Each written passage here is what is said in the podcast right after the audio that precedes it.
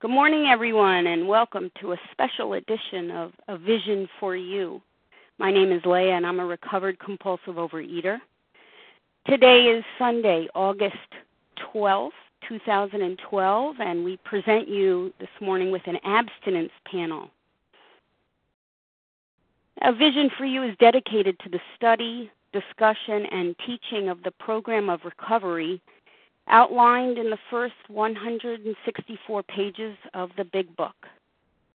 One of the most important facts we've learned recently, in the doctor's opinion, is that we have a twofold illness allergy of the body and obsession of the mind. In the doctor's opinion, we've heard, we believe that the action of alcohol on these chronic alcoholics is a manifestation of an allergy, that the phenomenon of craving is limited to this class and never occurs in the average temperate drinker. Dr. P- Opinion also states the only relief we have to suggest is entire abstinence. Two of the most obvious signs of compulsive overeating are denial and dishonesty. Ashamed by compulsive overeating, most compulsive overeaters lie about the amount and types of food they've eaten. This pattern of lying and denial becomes so ingrained in a compulsive overeater's personality that he or she is oftentimes unable to discern the truth. Well, an essential part of the beginning of the recovery process and separation from the binge foods is being honest, coming out of that denial about both past and present binge foods and eating behaviors. Compulsive overeaters live with the mistaken belief that things just happen to them with, without any action or say on their part. And this morning we have three recovered compulsive overeaters on our panel Kim, Rick, and Joe. And each speaker will have an opportunity to share their experience on these ideas, perhaps stimulate some thoughts and some willingness on everyone's part. After all three speakers have shared, we will then offer a question and answer period for everyone on the line here. This morning, I'm happy to introduce Kim as our first speaker. Kim, good morning to you. Good morning, Leah. Good morning, my fellows. My name is Kim. I am a recovered compulsive overeater, and I am so excited, so excited, especially because we just finished up the doctor's opinion, which is what with that, which is the chapter that tells me who and what I am. So I am a compulsive overeater. So what does that mean? So I'm going to go to the doctor's opinion on page XXX. It talks about the different types of alcoholics. And then in the fifth paragraph down, it says, All these and many others have one symptom in common. They cannot start drinking without developing the phenomenon of craving. This phenomenon, as we have suggested, may be the manifestation of an allergy, which differentiates these people and sets them apart as a distinct entity. So the first thing we have to do is know what an allergy is. You know, an allergy I always thought was when you ate certain something and you break out in a rash. But the definition of an allergy is an abnormal reaction. And that's what makes me a compulsive overeater. When I ingest my binge foods, my trigger foods, I have an abnormal reaction. So, for example, I am not an alcoholic. You know, I can sit down next to an alcoholic and I can have five shots of tequila. And the alcoholic can have five shots of tequila. My reaction is I'm going to get drunk. Their reaction is they're going to get drunk. That's a normal reaction. The allergy is I don't want to have any more tequila. I feel sick. I feel nauseous. I don't want that feeling anymore. The alcoholic is going to not only want my tequila, they're going to want to go out and, and find more alcohol and more alcohol. So what does that mean for me? You know, when I went to Thanksgiving dinner, I I sit down next to my father, who's a foot taller than me, and I would eat as much as he ate and he would feel nauseous and uncomfortable and say, "Ah, oh, I can't believe I did it again this one day out of the year." Me, I was looking to volunteer to clean up every um the dishes, so I eat all the leftovers. I'd be having napkins filled with all the desserts, and I'd be going into the bathroom and I'd be binging, and I would eat wait straight through New Year's Day. So that's the abnormal reaction. But on top of that, I have what is the obsession of the mind. I have a bigger problem. On page 23, and there's a solution. It said these observations, or knowing that I have these trigger foods, would be academic and pointless if our friend never took the first drink, thereby setting the terrible cycle in motion. Therefore, the main problem of the alcoholic centers in his mind rather than his body. You know, I have an allergy to penicillin. I had a really bad reaction as a child. I do not need to go to Penicillin Anonymous. I don't get sick when I'm a doc when I go to the doctor and say, God, doctor, give me penicillin. I know you want me to have this other medicine, but I want penicillin. And I don't try to con him into giving me a little bit of penicillin and a lot of the other drug. But that's what I do with the food. I think, well, maybe there's a threshold. Maybe I can just have a little bit of my binge food. Maybe if I if I only have two ounces of my binge food, three ounces is when I'm going to start to have the allergic reaction. So I must be abstinent. And I'm going to go back to the doctor's opinion again because I think this is something, and a lot of the rooms we think is that the goal is abstinence. We're going to do the steps, we're going to do these tools, and the goal is to get abstinent. And the doctor's opinion clearly tells us that abstinence is the beginning.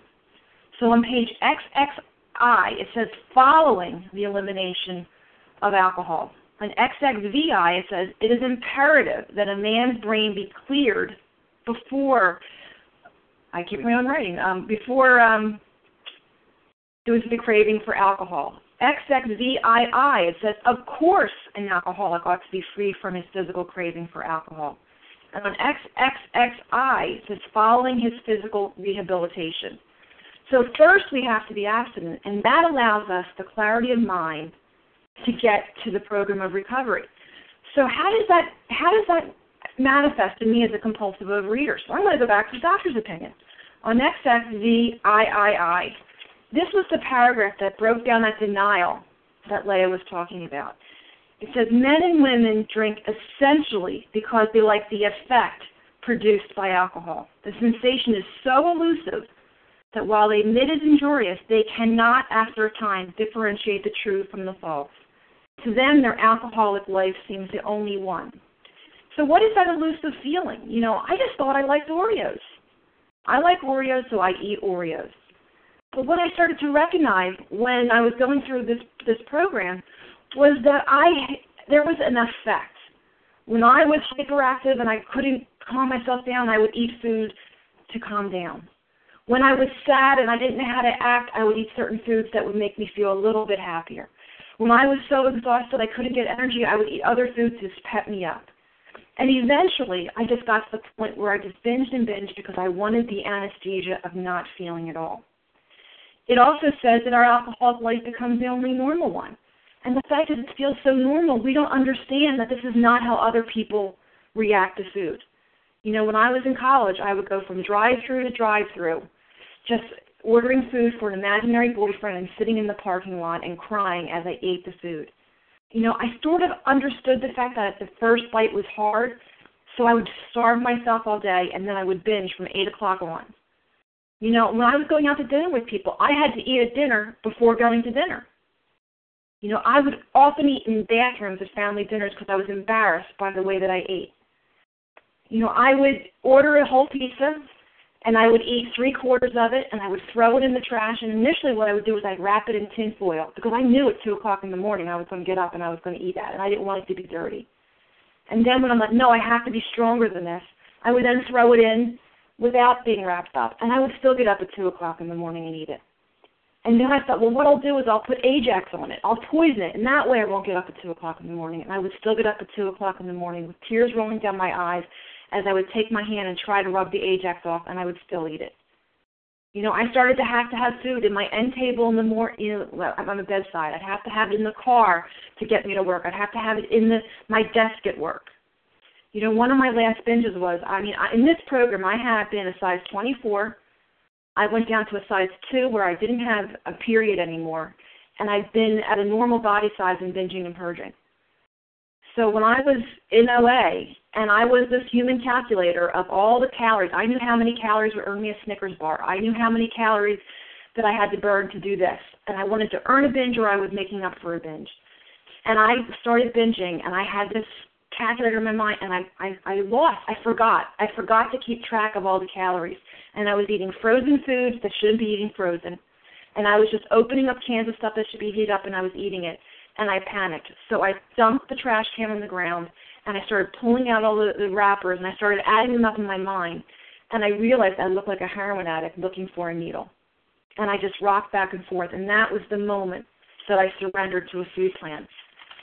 So what happened when I came into LA? They started to talk about these things called trigger foods. You know, what what did I have? How could I identify these foods? What did that mean in my world?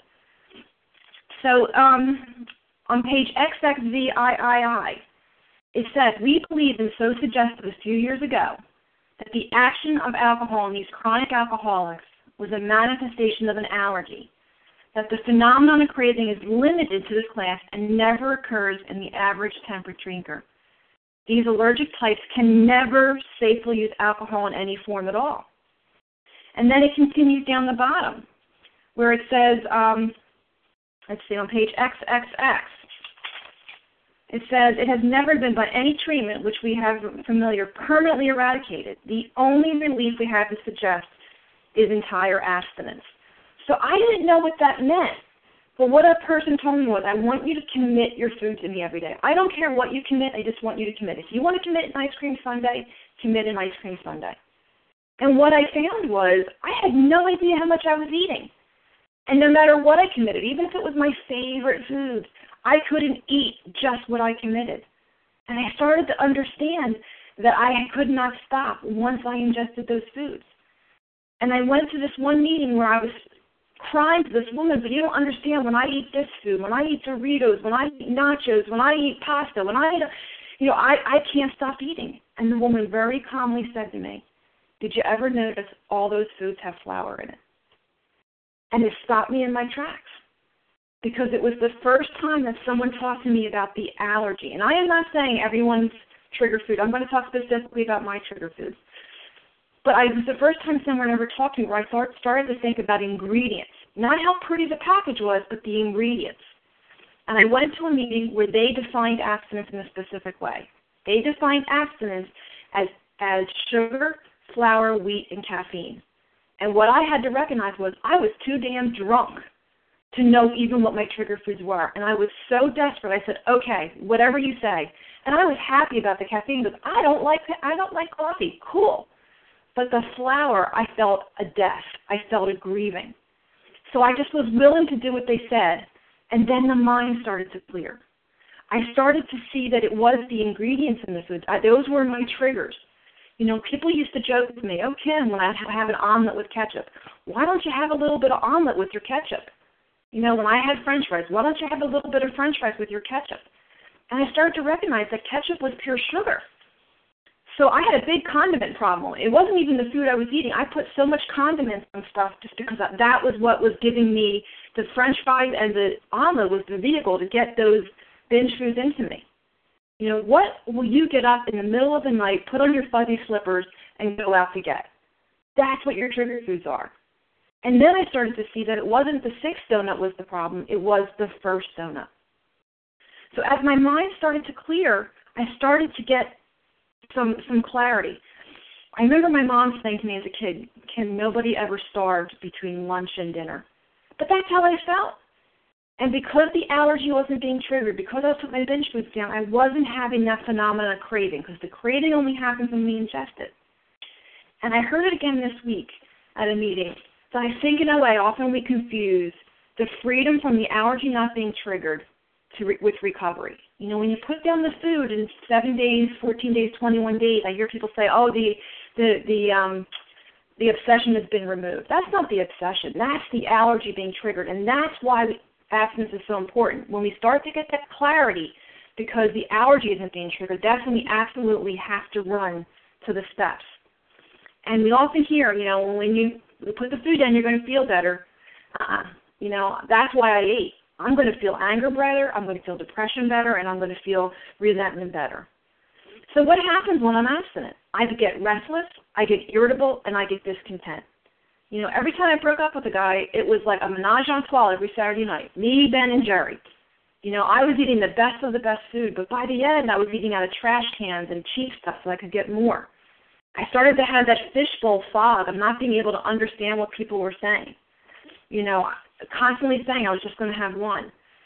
So what I did is I went to a nutritionist, and I went to a nutritionist and I interviewed her. I said, Do, I am in a 12 step program. Do you know what that means? I have allergy to certain foods. Do you know what that means? And I was grateful to find someone who understood 12 step programs, who asked me about a sponsor, who asked me what steps I was working on. And for me, what I had to do was I had to weigh and measure my food. And I'll tell you that some of the reasons, you know, when all these wholesale places came out, you know, like BJ's and Sam's, and I heard, you know, we can I can only have one. To me, you know, one was a box of spaghetti, you know, one pound. When BJ's came out, it was a three pound box, so that was one. I didn't pay attention to the fact it was for a family of ten. So I needed those boundaries around this food. When it's when someone said that it's you know a serving of something is the palm of your hand, I thought that was width. I would pile up mashed potatoes so it was two feet high and say that's just one. And what weighing and measuring did for me was it gave me the freedom. I thought it was a restriction, but I could enjoy the first bite to the last bite because it was that boundary that I could enjoy my food. I had to start reading labels. I had to recognize it was the ingredients in the food that was triggering me, not how pretty the food was. A Snickers bar, which has sugar, was just as dangerous as a granola bar that had sugar because the, however nutritious the real world thought a granola bar was, it was the trigger food of sugar that was setting me off. At that point, I had to start looking at behaviors. You know, I was a grazer. I had to recognize that when I committed my food, you know, me and my nutritionist worked it out that I had three meals and a snack, that I could not eat in between. I had to look at where I ate because I had to be conscious. You know, I couldn't be, you know, I had to eat at home for a great deal of time so I could be conscious. I had to know the timing of the meals in between. I had to learn to look at at uh, menus differently. I never thought I could eat an Italian restaurant again. But what I found was I could order the food I wanted over broccoli rabe or sauteed spinach instead of pasta. So I could still go out and enjoy those meals. And what I found was, um, like for example, I bought a car a couple years ago and I wanted to buy a Honda Civic and suddenly on the road all I saw were Honda Civics because that's where my focus was. And that's what it was with menus. Because I only wanted my binge foods, I thought that was the only food on the menu. But what I found was there's a lot of good food on the menu. I don't have to eat my binge foods. There's, there's tons of foods that I can eat, so I have to learn how to do that.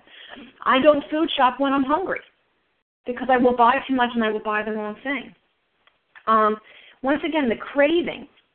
The craving is only when I ingest the foods. And if my mind is clean, my mind is clean and I want to go back to the food, I have to recognize that's the obsession of the mind. And what my mind says is it remembers what the food does for me and not what the food does to me.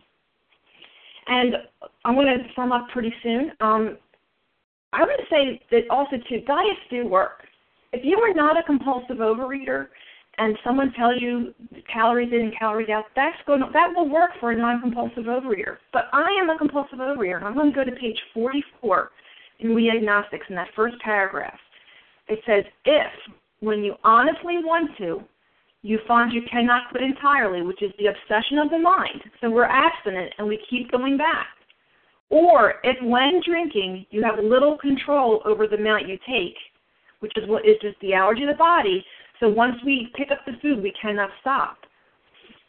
Um, says you probably are alcoholic. So that to me is telling me that I am a compulsive overeater. And I just want to end with saying that the promise of this program is not that we're not going to have to eat. The promise of this program is we are not going to want to eat. And that is if we are willing to put the food down first to get abstinent and we run to those steps we apply these steps, we get that spiritual awakening, and the problem will be solved. And with that, I pass. Thank you, Kim. I now welcome Rick to the line. Good morning. My name is Rick. I am a compulsive overeater. It's good to be here today, and um, I feel honored. You know, I got some uh, phone calls and text messages this morning wishing me luck. And one of them was from a real good friend who said, Don't forget to tell them you're a recovered compulsive overeater. Well, that's not a word that um, we use too much in our face-to-face meetings, and I go to some very strong, big book step study meetings, and um, so I, I'm going to start by by talking a little bit about that, and I know that's not the focus of today's talk, but um, what does that mean? Well, one, it means we've put down our binge food or we've followed our plan of eating. And then we've implemented these steps. And not only did we implement these steps, we saw results from the implementation of those steps. We saw a, a change in our personality.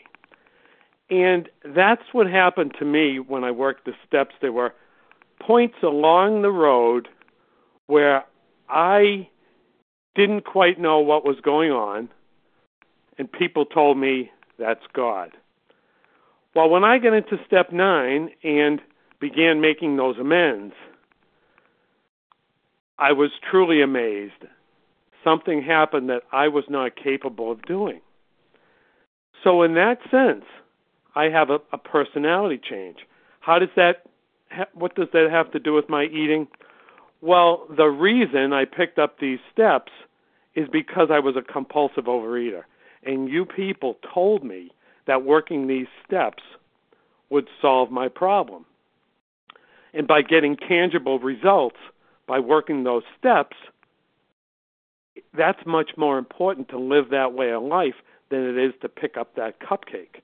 That's the best way that I can explain it. Um, it's not a it's not a entry point into superstardom. It's not a a test you pass when you're recovered. It just means that you have results from working these steps. So I, I just thought I'd I'd start with that, and it's more for my benefit than to for yours because I needed to say it. And it was it was a person who practiced these this program that reminded me to do that. So for that, you know, I'm grateful. So as far as abstinence, well, um, my top weight was about a, uh, 280 pounds. Um, that occurred April 9th of 1989. And I uh, coincidentally was in an alcohol detox at that point. So I am an alcoholic, and I am also a compulsive overeater. I was 280 pounds, and I was a mess. Um, that was my top weight. But long before that, I was a compulsive overeater. As long as I can remember, I had issues with with food. And when I say issues, I was the fat kid in the neighborhood, the fat kid in the family, the fat kid in the classroom. Um, never remember not being fat. Now I wasn't gigantic, but I always had weight issues, and I always had food issues. I was always stealing food, um, hiding food, um, grabbing extra. Um, two times when I was a kid, I remember getting caught shoplifting, were stealing uh, Tootsie Rolls one time and some other kind of chocolate space food stick. I remember them. They came out uh, when the space program was a big deal, and uh, I got caught. So that that tells me right there I had issues with food. I uh, did things when I was a kid I used to get into my mother's baking supplies. I'd go into the sugar bowl. I'd do things that people wouldn't notice. Um, grab slices of bread. Um, try to eat things that satisfied uh, my need that people weren't going to see. So I was hiding that from a young age. Um, I was a fussy eater. I always loved to eat cookies, cakes, candy, and chips. Those were the things I would always eat. I didn't want to eat green things. I didn't want to eat vegetables. They weren't uh, they weren't for me. My brother, um, if there was a uh, Snickers bar and an orange in the refrigerator, my brother would give me the candy bar and he'd take the orange and he'd be just as happy. If I was stuck with the orange, I didn't want any part of it.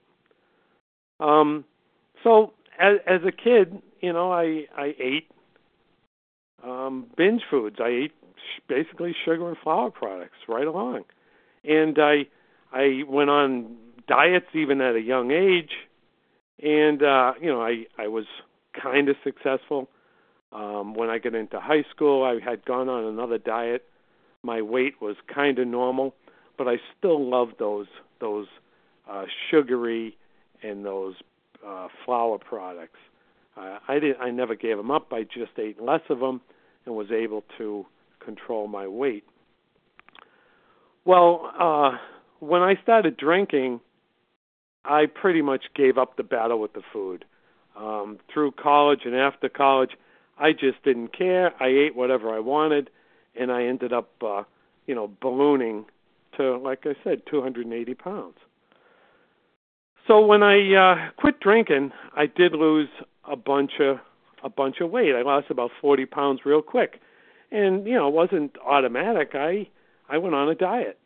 That's how I lost the weight, and um, it got tougher after that first chunk of weight. I um, battled the food for for many years and basically yo-yoed. I think one time for about a split second I got below 200 pounds, and then the weight just went back up. Um, what I was doing was uh, was was yo-yoing. I'd get into a pair of pants that fit, and it seemed like I'd wear them once, and then I would never wear those pants again. I'd go back to the different size clothes I had, and it's no different than uh, I hear it at meetings.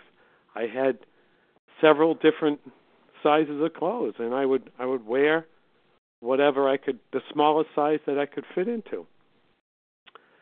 Um, and that went on for about 20 years, maybe maybe 18 years. And I I saw a thing on TV on a news magazine about binge eating disorder. And I saw the way people ate and I said, "Wow, that's me. That's the way I eat."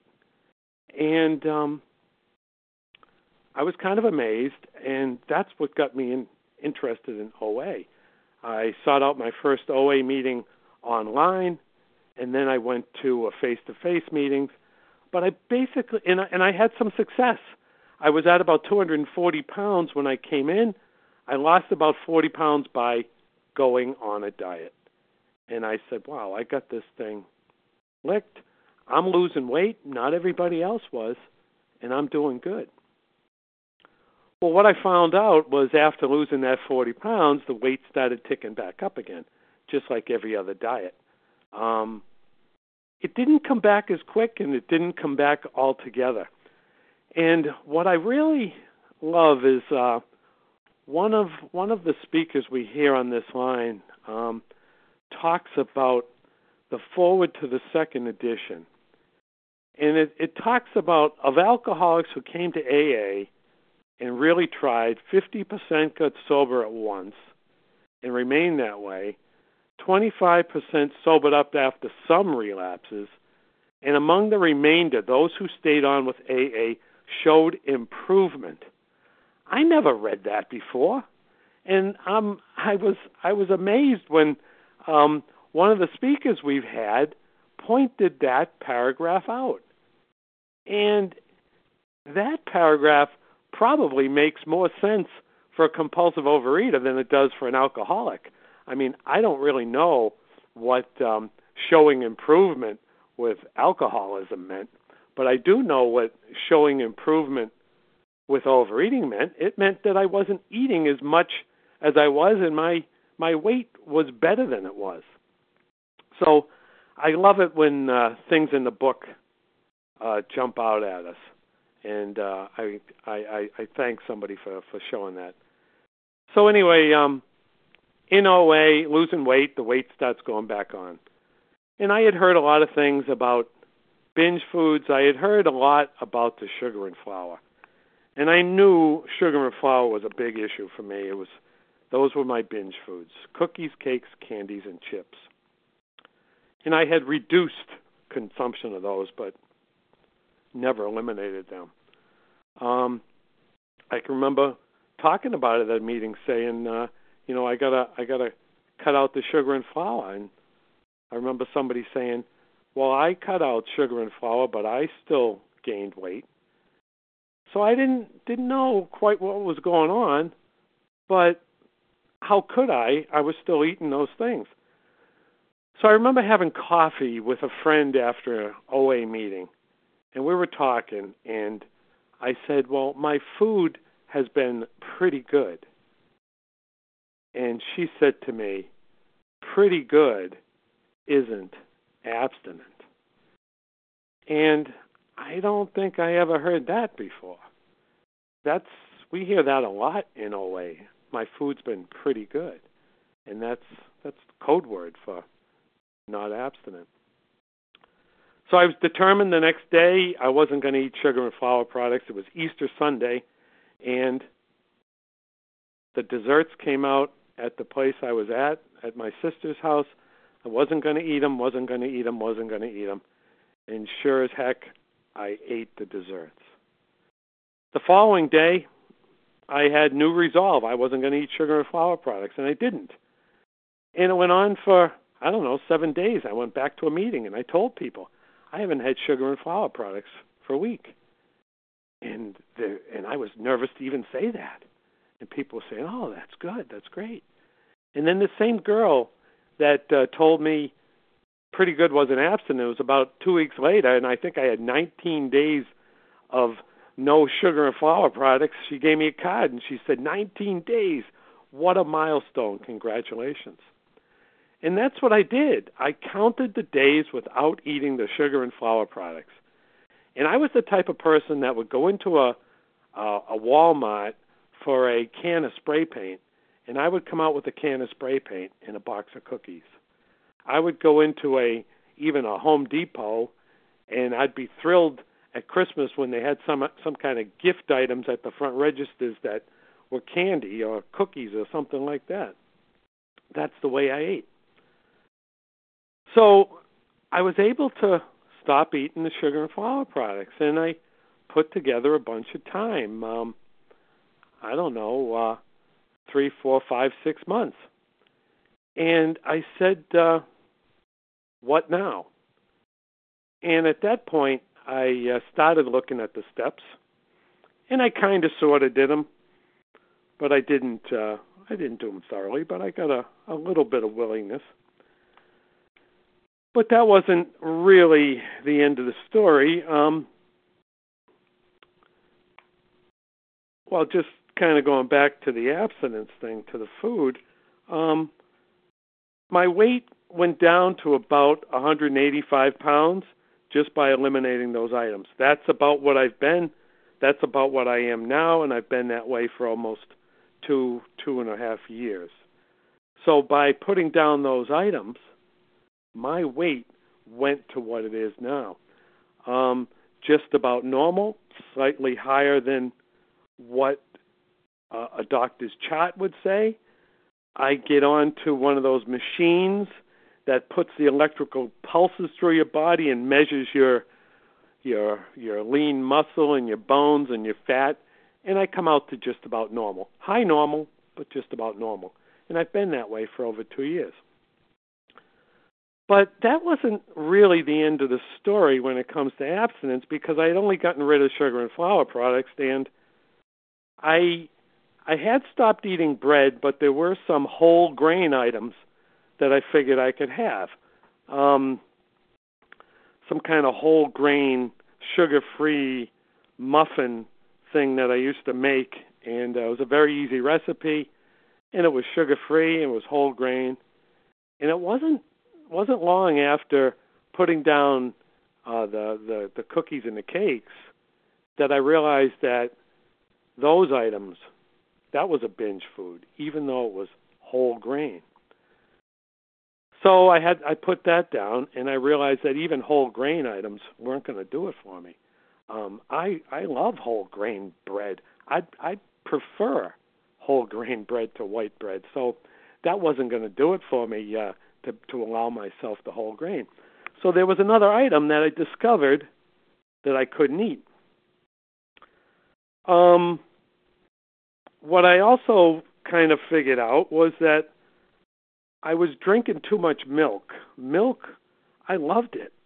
And a gallon of milk would last three or four days. I was drinking just too much. It didn't matter whether it was skim milk or whole milk. I was drinking too much milk. So I stopped buying milk, and I figured I'd buy cream for my coffee.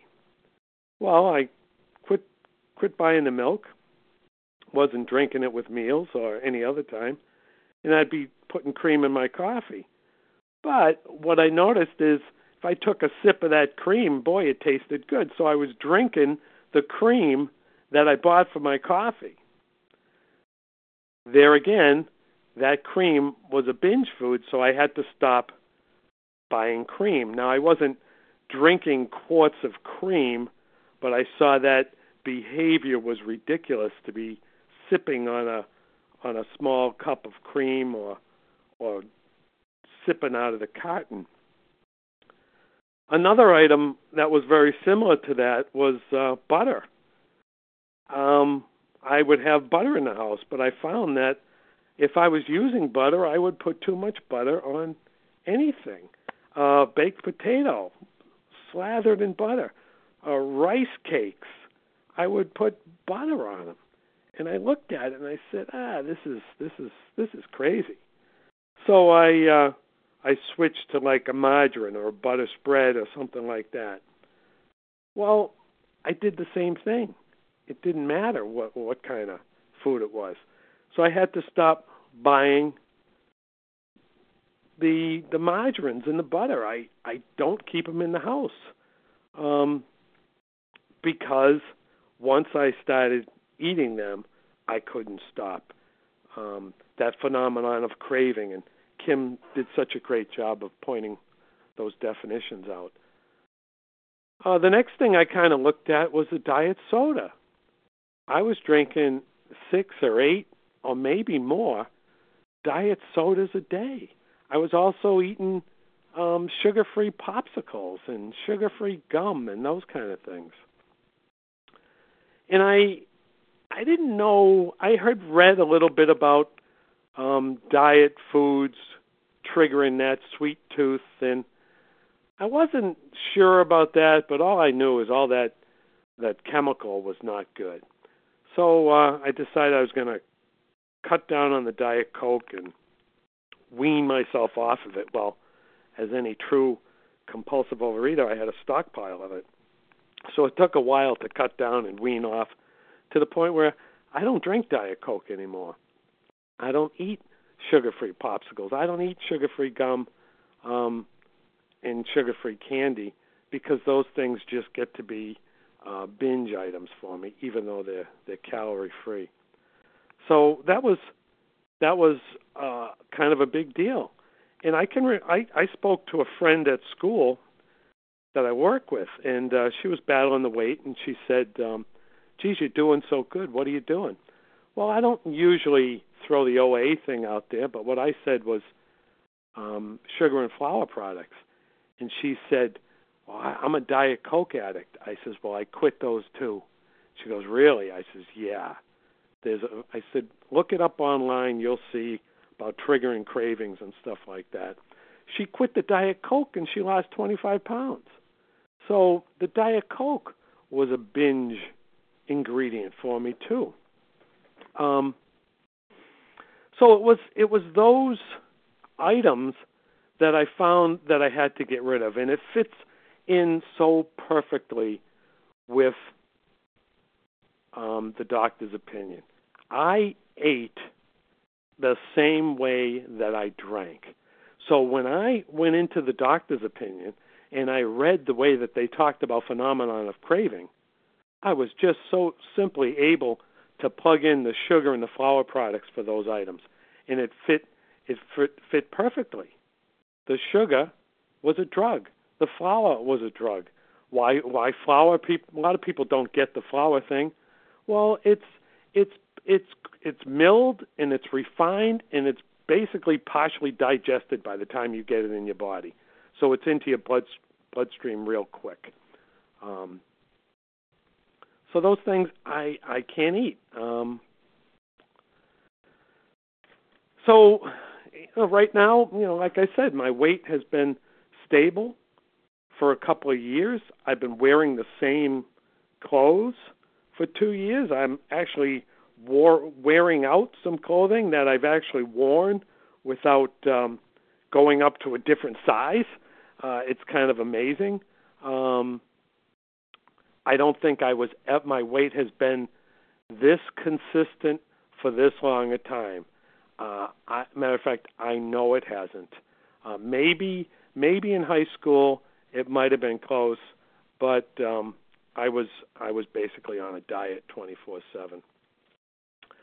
So anyway, um, the reason I was asked to come on to the panel is because um, I guess the other panelists are weighers and measurers, and I always say uh, I reserve my right to weigh and measure because you know that may be something that I'll want to do down the road.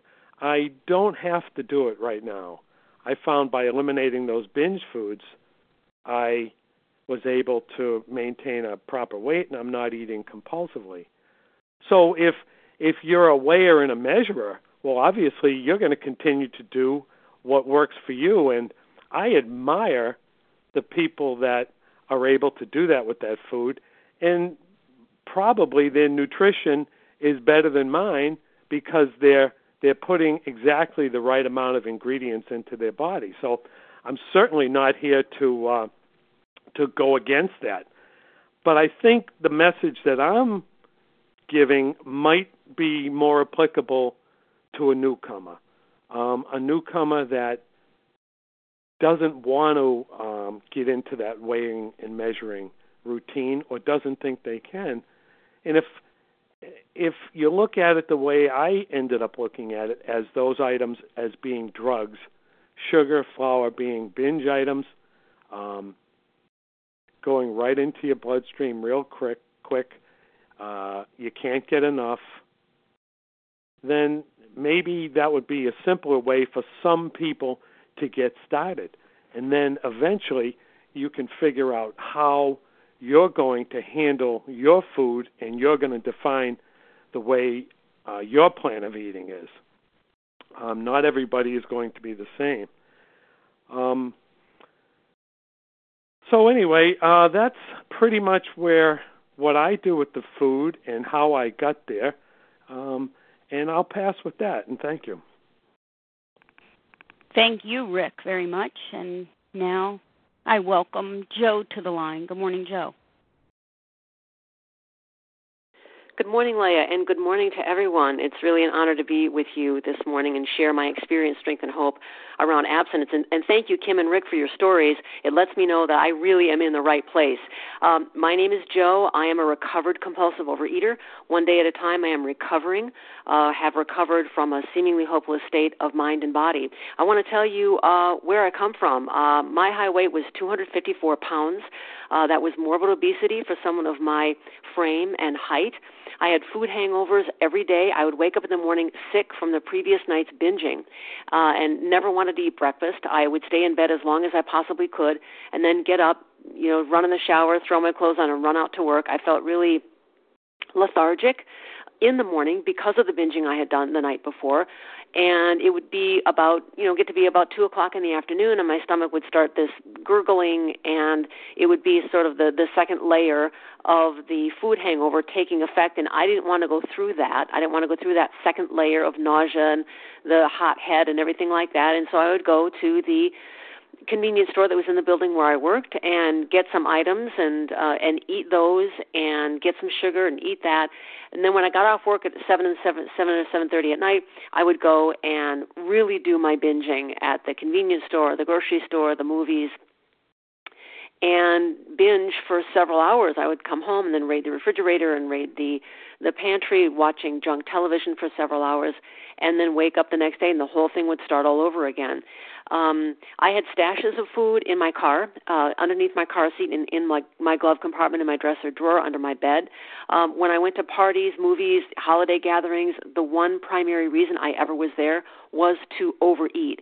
It wasn't to enjoy the good tasting food or to use food as a way to be social or to celebrate or to relax. It was to overeat so that I could get the drug in my system and make me feel better. I binged in my car a lot. I would stop at Super America, which is a, a convenience store, and I would go in and buy loads of sugar and flour and and and that kind of thing and i would go out to my car and i would i would shut the doors and lock the doors. It would be ten o'clock at night in the dark parking lot of super america and i would binge my brains out and i remember the feeling of taking the first bite of the sugary whatever and lurching back into my seat like i was like being launched off of a rocket pad or something. It was it was intensely pleasurable for a few seconds and then i would bore into all the rest of the food. And of course i felt bad after doing that but that never prevented me from doing it the next night and the next next night and the next night. I loved the way I felt in the first few moments of putting certain foods in my system sugar, flour, high fat, high salt, and volume. Uh, the re- the really bad uh, you know bottom that I hit was reflected in the things that uh, that I that I just told you about, and food was taking an increasingly larger role in my everyday world and dictating the way I was living. I remember walking out of my bank one time and I saw a penny candy dispenser in the entryway of the bank and I remember pausing and saying to myself, I should remember that that's here in case I'm ever in the neighborhood and I need a fix. I mean that was that was my thinking. Um that's not normal thinking. Um it's not normal thinking to be planning to go to an enjoyable social event, like maybe it's a, a party at a, a coworker's house, and think, oh, I wonder what kind of food they're going to have.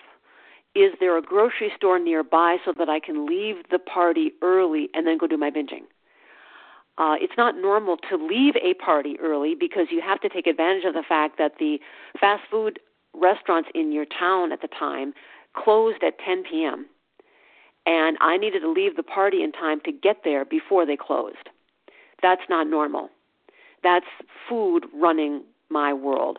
Uh, I was an overeater since about the age of seven or eight. I remember seeing a photograph of myself at the age of eight in a dance recital costume, and I'm clearly heavy, not just a little bit pudgy, but I mean I'm I'm heavy. So I was overeating from a young age, and once I entered into the arena of being a compulsive overeater, it did nothing but get worse. I remember uh, in in um, grade school, my overeating was done at meals. In junior high and high school, the overeating took a different turn. I was now starting to eat in bathroom stalls.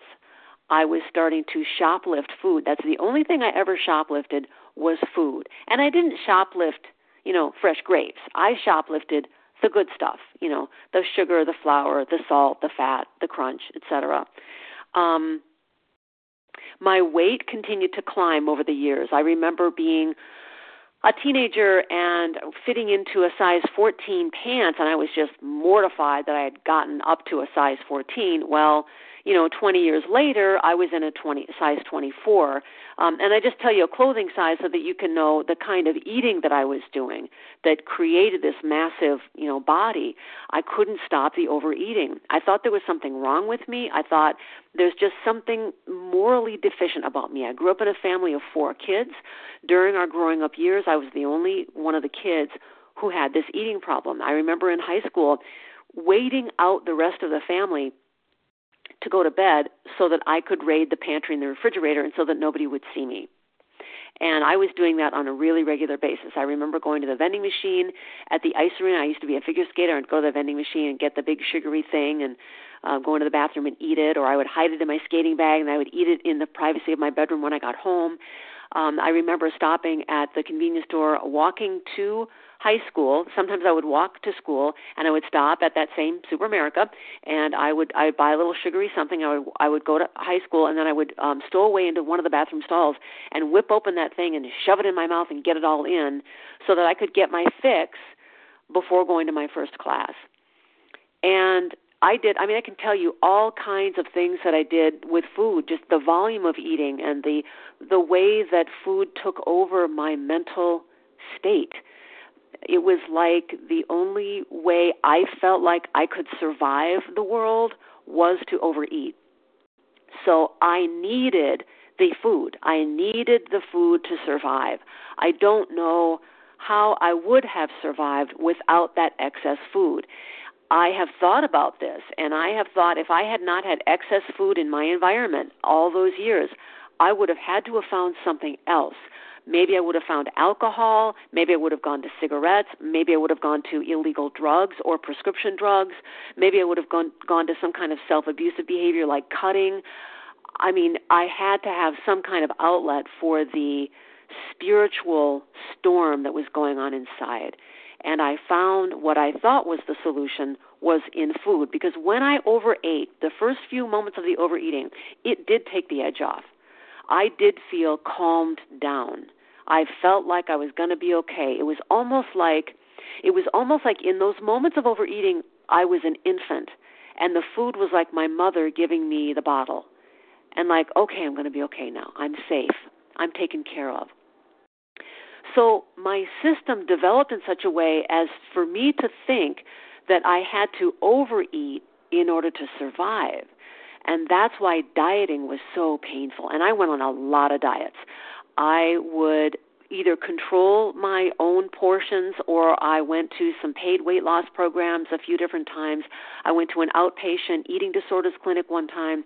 And of course, and they would have you on a quote normal amount of food, which for a normal eater, for someone with a normal body size, that would be a normal amount of food. But it felt very threatening to me because I was not getting what my system thought was enough to survive on. I had to have too much. I had to have excess in order for me to feel like I could get by in this world. And so, because dieting was so threatening, I couldn't stick with diets. They were nothing but painful to me. And so, like any pain, I wanted to get it over with as soon as possible. So, diets never lasted. I would contain my eating for a brief period of time, several weeks perhaps, and I would lose weight. And there would be times when I would lose weight down to a normal body size. But I could never stay there. And not only that, not only I never stay there, but while I was on the diet and even after I was done with the diet, the the fixation with food never left. It it just stayed there.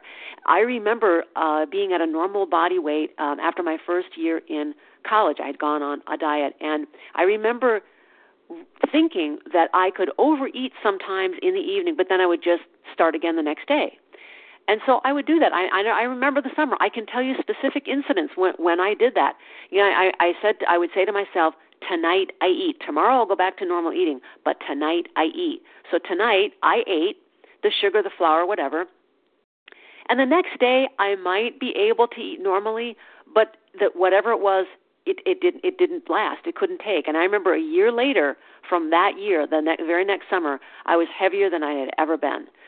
So these attempts at controlling my food did not work. I did not find a sustainable solution doing that. I did not find sustainable physical recovery. I did not find peace of mind.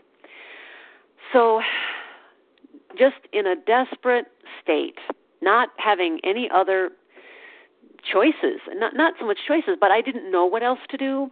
I came to overeaters anonymous and wow you know for someone like me an intellectual to come to a 12 step room i mean that was a huge leap for me.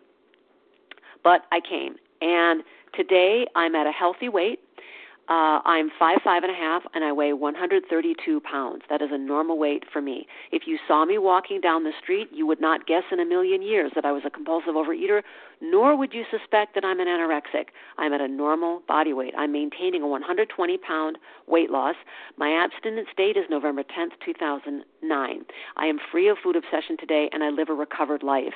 And so I've been asked to talk about abstinence. So I'm going to go into some detail about my abstinence. Um, the foundation of my abstinence is a basic understanding of what my problem is.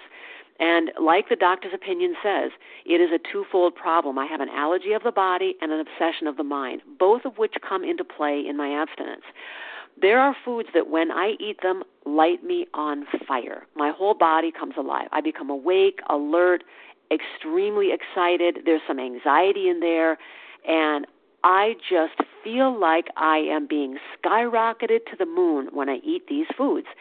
And these foods for me are sugar, flour, high fat, high salt, and volume. Those are my five problem areas. And so today, my abstinence is refraining from foods food amounts and food manipulations that cause me problems. Um, I got sick and tired of food running my life. I also got sick and tired while in the rooms of OA playing games with my food plan, trying to justify my food, explaining my food, debating my food, defending my food, intellectualizing my food. I got I just got sick of that. And so I was presented with a new message uh, from a recovered compulsive overeater um, that said, here's a way of eating that can free you from all of that. And so I started following that method. And that method for me is eating three meals a day and a metabolic at night, which is a little bit of, of uh, food at night, and weighing and measuring all of my portions, committing my food to a sponsor every day, calling in food changes, and abstaining from all foods and food behaviors that cause me problems. And so OA does not give out food plans. And this particular message that I heard was not about a food plan. It wasn't about here's a specific food plan that you're supposed to follow. But it was about being honest about what I'm doing with my food. And so I want to read you my food plan. Uh, breakfast, four, I have four proteins, two starches, one fat, one fruit, and one calcium. For lunch, four proteins, two starches, one fat, one vegetable, one calcium, and one fruit. For dinner, uh, three proteins, one starch, one fat, one vegetable, and one fruit. And this metabolic, uh, which is a little bit of food I have in the evening, is one fruit and one calcium. So that's the structure that I stay in. The particular foods that I plug in to this structure are clean foods for me. These are foods that nourish my body but do not trigger that exciting feeling. They do not trigger the anxiety. They do not trigger what the doctor's opinion calls the allergy of the body. When I eat food on my food plan, it is satisfying, it is flavorful, it is enjoyable, but it does not trigger me. In other words, I'm eating in safety. All of my food is weighed and measured. So when I say four protein servings for breakfast, whatever protein I'm having is weighed and measured. There's an there's an exact amount. And I found myself getting to a place in my food addiction that that was necessary for me. That may not be necessary for you, but it was necessary for me. It's been extraordinarily freeing. Um, I eat so I eat specific foods uh, in specific amounts at certain times of the day. I have time windows when I eat my food. So I eat my breakfast in a certain window, lunch in a certain window, dinner in a certain window, and my metabolic in a certain window. Um, I have so I have strict boundaries around the food because of the nature of my problem. I have an allergy of the body, an obsession of the mind. Eating like this quiets those things down. I want to give you some examples of how I was able to um, do some detective work about some of my problem foods and and how I was able to, with the help of you know sponsors and nutritionists, work through these things. Um, I'll give you an example. Cheese. Um, what I have found is that most cheeses are unsafe for me, and the reason they're unsafe for me is because they have uh, either a lot of uh, saturated fat or a lot of salt or both. Most cheeses have those things, one or both of those things. So right now, there's one type of cheese that I can eat, and I know the store to get it at, and I so it's my calcium serving when I eat it. It does not bother me. It doesn't it doesn't trigger me. I don't obsess about it. It's low in saturated fat and it's low in sodium, which means the the salt content. Um, roasting um, nuts. So I um, used to be able to roast nuts and have those on my food plan, they became a problem. The roasting effect on the nut created a flavor that reminded me of something I used to binge on. And so I stopped roasting the nuts. So now when I eat nuts, they're raw. Um, so they are they do not have any um, oil, sugar, or salt on them, and they're raw and I don't roast them. Um, there are certain nuts I can eat that are safe for me, and other types of nuts that I cannot eat. They would trigger me. Um, I do not eat dried fruit. I know some people can eat dried fruit on their food plan. I cannot. It's just it triggers me.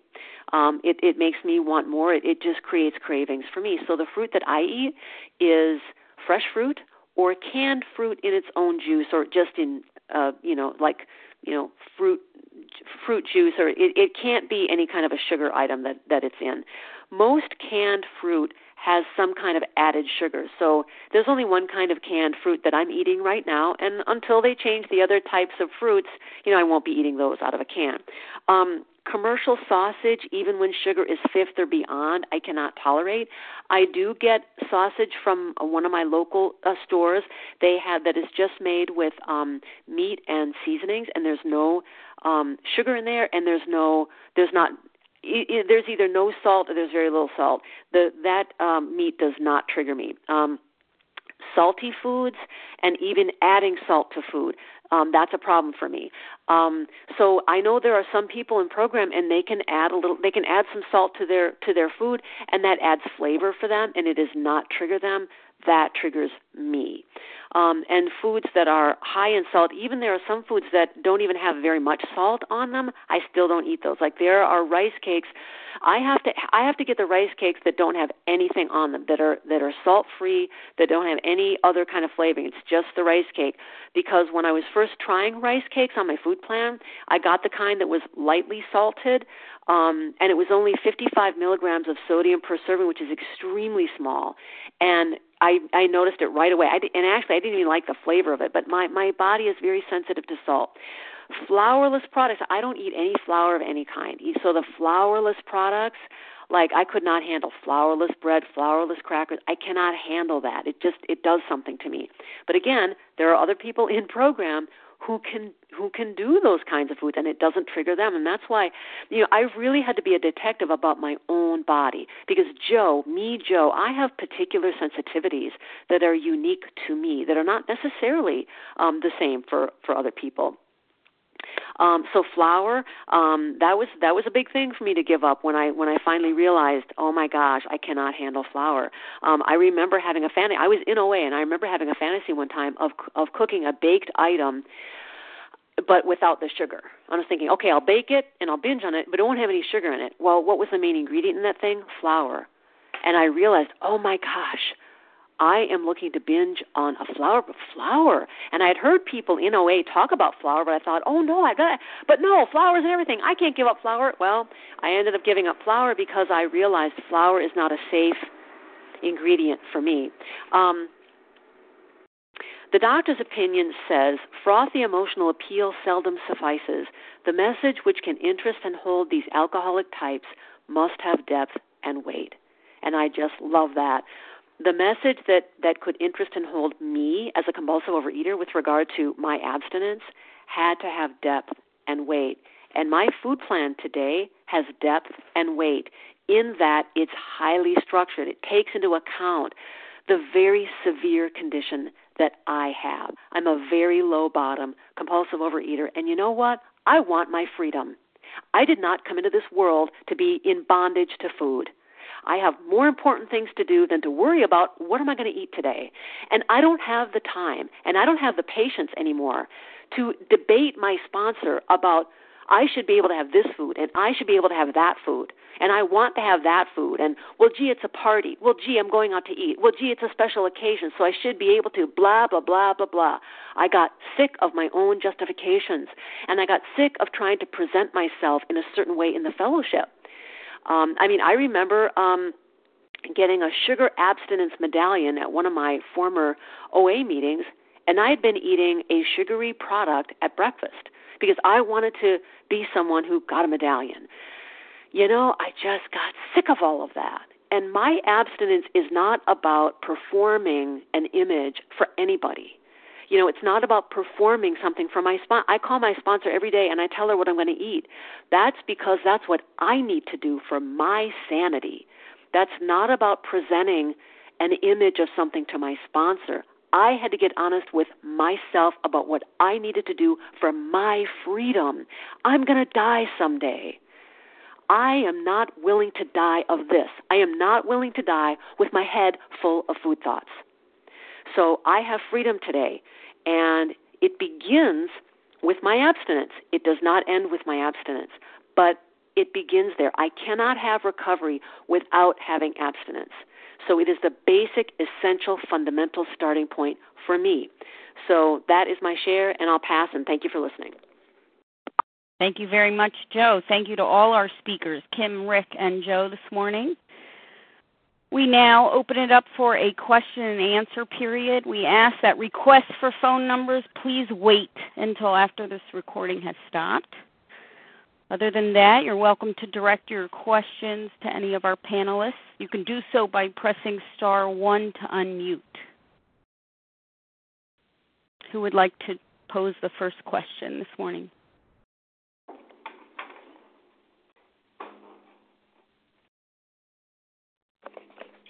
Hi, Leah. It's Sally from New Jersey. Good morning. Hi. Good morning. I'd like to um, pose a question to each of the three speakers this morning, if they wouldn't mind. I would really like to hear um, concisely what then do they consider their trigger foods? Okay, we've heard some of that, but we'll review quickly. Kim, starting with Kim, then we'll move to Rick and Joe. Your trigger foods or a partial list, please. Thanks. Um, this is Kendall. Like I said, I, I went to a meeting that specifically told me four foods. It was sugar, flour, wheat, and caffeine. What I found for myself was that wheat and caffeine were not triggers. But it wasn't until I got food sober enough and um, went through the steps that I understood that sugar and flour were my main ones.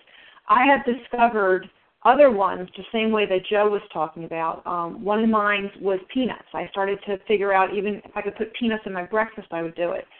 But what I peace is so important to me that I have just decided not to eat any nuts. I'm not willing to go through the drama of trying a walnut or a cashew. Since I knew that peanuts were, um, I was abstaining from them. I decided to do all nuts because I wasn't going to take that chance. I also had to look at foods that just didn't satisfy me that I was hungry afterwards. So I choose not to eat popcorn or um, rice cakes because both of those, the portion sizes that I'm allotted, I am not satisfied by.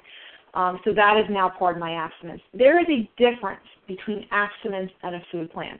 My food plan has changed throughout the years depending on my job, depending on where I was in my um, my weight, depending on my activity level. But my abstinence does not change. So my abstinence has always been sugar and flour. Um, I now do eat wheat. I stopped eat, drinking caffeine not because of abstinence, but because I recognized I was getting headaches from it. And once again, I don't have the obsession of the mind. I don't like the headache, so I don't drink caffeine anymore. Um, and I've now added in the peanuts, the um, popcorn, rice cakes. Um, and with that, I pass. Thank you, Kim. Rick, please. Well, sugar, for sure. Um, and I'm talking about the man-made added sugar.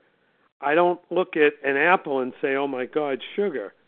Uh, although some people, some people cannot can uh, overdo it on fruit. That's not a problem. It's the added man-made sugar. Um, I was I had switched to a low-calorie drink, a juice drink, and somebody said to me, there's sugar in that. I said, how can it be sugar? It's 50% less calories. And sure as heck, the second ingredient, I think, was um, high fructose corn syrup. So any of those sugar products are absolutely out. Um, cereal, the only cereal I'll eat is shredded wheat. There are a few others with no sugar, but I, they, some of them taste like styrofoam. Shredded wheat has no sugar, so I, I'll go with that, although I don't eat um, you know, wheat flour. Wheat itself, I don't see it a problem with the well in shredded wheat anyway. Um, flour products, cookies, cakes, candy, that kind of flour products. Um, I I do one of my snacks, uh, kind of like out of the rice cake type of food, is a rye crisp, and the only thing that's in it is whole grain rye and uh, water, I think, and maybe oil. So technically, I guess it's flour, but um, it's not a it's a type of good. Um, and I said uh, milk. Milk is absolutely a binge food. I love milk, and I just couldn't couldn't stop eating. Couldn't stop drinking milk. And then I found out uh, anything with butter fat in it, butter, uh, out of uh, spreads and that kind of thing. And I got rid of the Diet Coke. So it is basically a list of ingredients, um, list of foods. So I'll pass. Thank you, Rick. And now to Joe. Yes, hi. Well, my trigger foods would be sugar, and that is sugar if it's fifth or beyond on the ingredients label. So, you know, that leaves out any kind of, you know, bakery items, cookies, candies, things like that.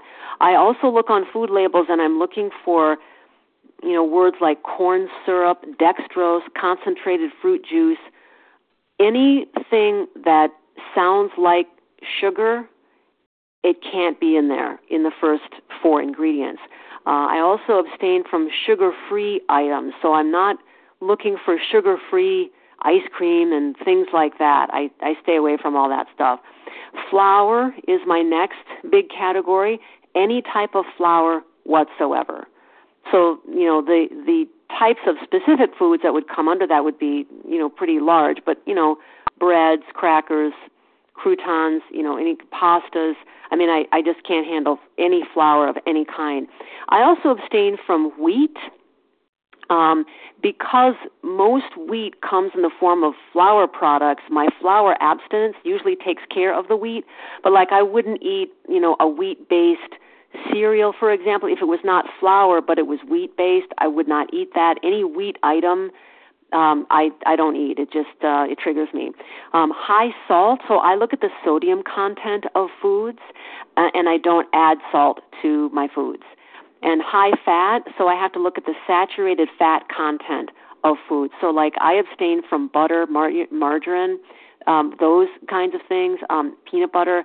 I just I can't handle that. And then my last category is volume. I abstain from eating too much food, and that's what the weighing and the measuring takes care of that because my food plan is constructed for my needs, for my body, and so I have the right amount of food in my food plan, so it's neither too much nor too little. And I'll pass. Thank you to our three speakers on that, uh, and thank you to the question. Um, I believe that was Sally. Anyone else with a question this morning? Hi, this is Rita, a compulsive overeater. Good morning. Good morning. First of all, I want to thank all three of you. I learned so much from each and every one of you, especially the one that I think Joe said that um, um, uh, my food's okay. That's me. I always say my food's okay. What does that hell does that mean, Rita? You know, is, is it abstinent? That and I want to know like um I guess maybe for Joe or any of you really when did you all of a sudden was it the the, the psychic change just you got up and you said enough is enough. Did God come to you? I mean you know when you finally thought the food was where it should be and you weren't saying it was okay it was you know you were working the steps did it just come gradually or did I don't know. I don't know if any of you know what I'm saying but uh, I'll just put that out to you. And thank you very much for being there. I thoroughly enjoyed it. Well, this is Joe. For me, it happened gradually because I'm an addict. I fight ideas that tell me that I'm supposed to give up control. So, yeah, it was a gradual process over time when I would go to OA meetings and would hear someone say they're giving up a particular food and I would think about that or I would look at, you know, what am I really going for and you know, why is that? And I had been through 4 years of uh, experience in OA when I was presented with this new message and I had been through so much pain and so much debate that when I was presented with that really strong message, I just was I was in a place of being willing to drop the defenses and grab onto that new message. You asked, Did God come to me? God comes to me in the fellowship and through other people and through the big book. Um, so, yes, God came to me in the form of a very powerful message that said, if you are a really bad off food addict, you have to put the food down in very specific ways. So I find God in the practice of my abstinence and the practice of the steps. I'll pass. Thank, Thank you, you, Joe. Would anyone else like to respond to Rita's question? This is Kim. Go ahead, Kim. I just wanted to respond that, you know, I spent many years being restless, irritable, and discontent when I was just being abstinent. So the the spiritual experience, the psychic change is separate from the abstinence. The abstinence is what makes you available for that. And I spent many years as a very skinny girl, stark raving abstinent and miserable and thinking that was the best that I could ever hope for in OA. That was that was the be all and the end all. I mean, that saying we often hear abstinence is the most important thing in my life today without exception. I lived that for years. I had to go back into relapse and recognize the powerlessness and understand that I had to get beyond just being abstinent. So when I truly got to the point that I wanted, I was just so powerless. I didn't care if I got to a size two again, which I am not and will not get there because that was insane. Um, so that I surrendered to this process, cleaned up the steps, that I thought I did well enough, but went back and realized I was still controlling how much I was going to surrender. And at that point, someone, a good friend of mine, told me I was recovered, and I didn't believe her.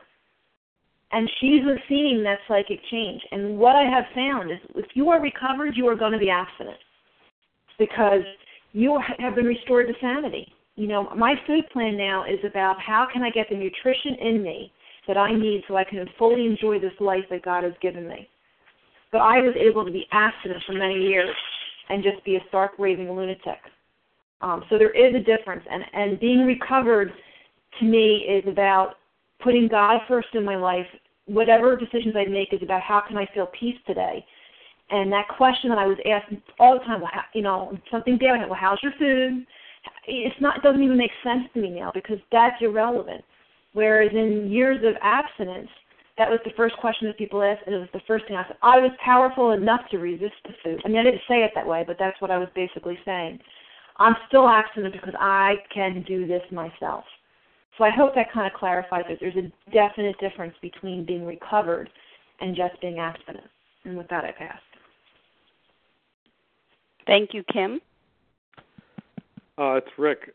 I'm I consider myself fortunate that I figured out what my binge foods were, put them down, and had several months under my belt before I started looking at the steps. I didn't want anything to do with those steps for many, many years until um, I became abstinent. Then I became willing. Um, I just was not going to look at anything spiritual, anything that those people were talking about. Uh, it didn't make sense to me. When I put down my binge foods, when the weight came off, then I became willing to listen to what other people were talking about working the steps.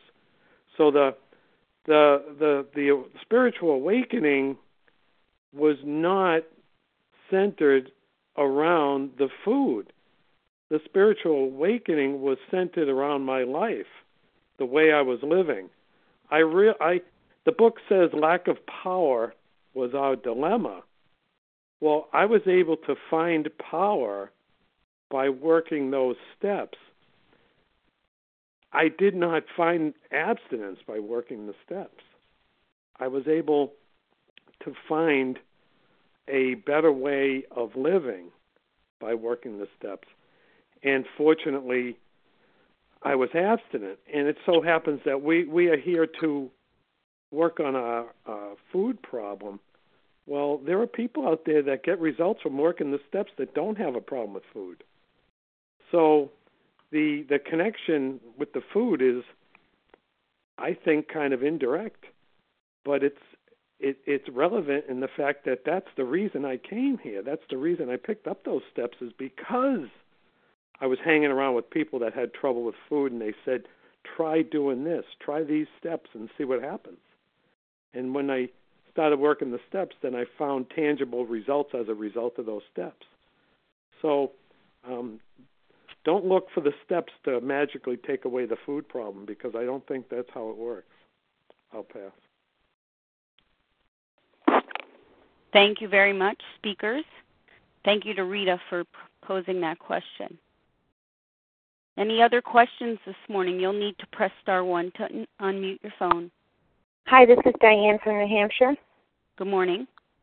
Good morning. Um, I have this direct uh, this question directed uh, first of all to Joe, and then put to the rest um, of the panel, which I got so much out of today. Um, I was happy, Joe, that you talked about what you eat.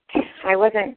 I don't write fast enough to write down everything, but I did get breakfast, and um, I've been told right now that I'm losing weight too quickly, and I need to add a protein to my breakfast, which I was not doing.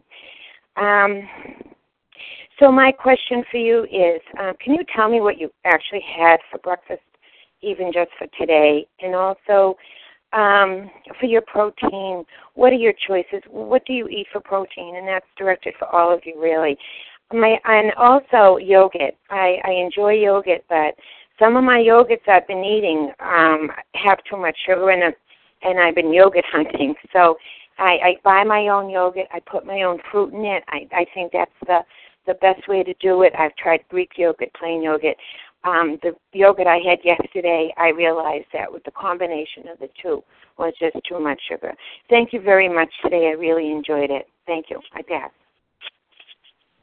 Sure. Well, before I before I answer that question, I just want to check with Leigh. I want to re- I want to uh, honor the um, the format uh, and and the protocol of your meeting. I mean, how detailed is it okay for me to go into with regard to specific foods? Thank you, Joe. Well, I think it's important to stress here that uh, you know we look for the guidance of a doctor, nutritionist, or dietitian. We're all coming with different medical histories. Our bodies uh, are different.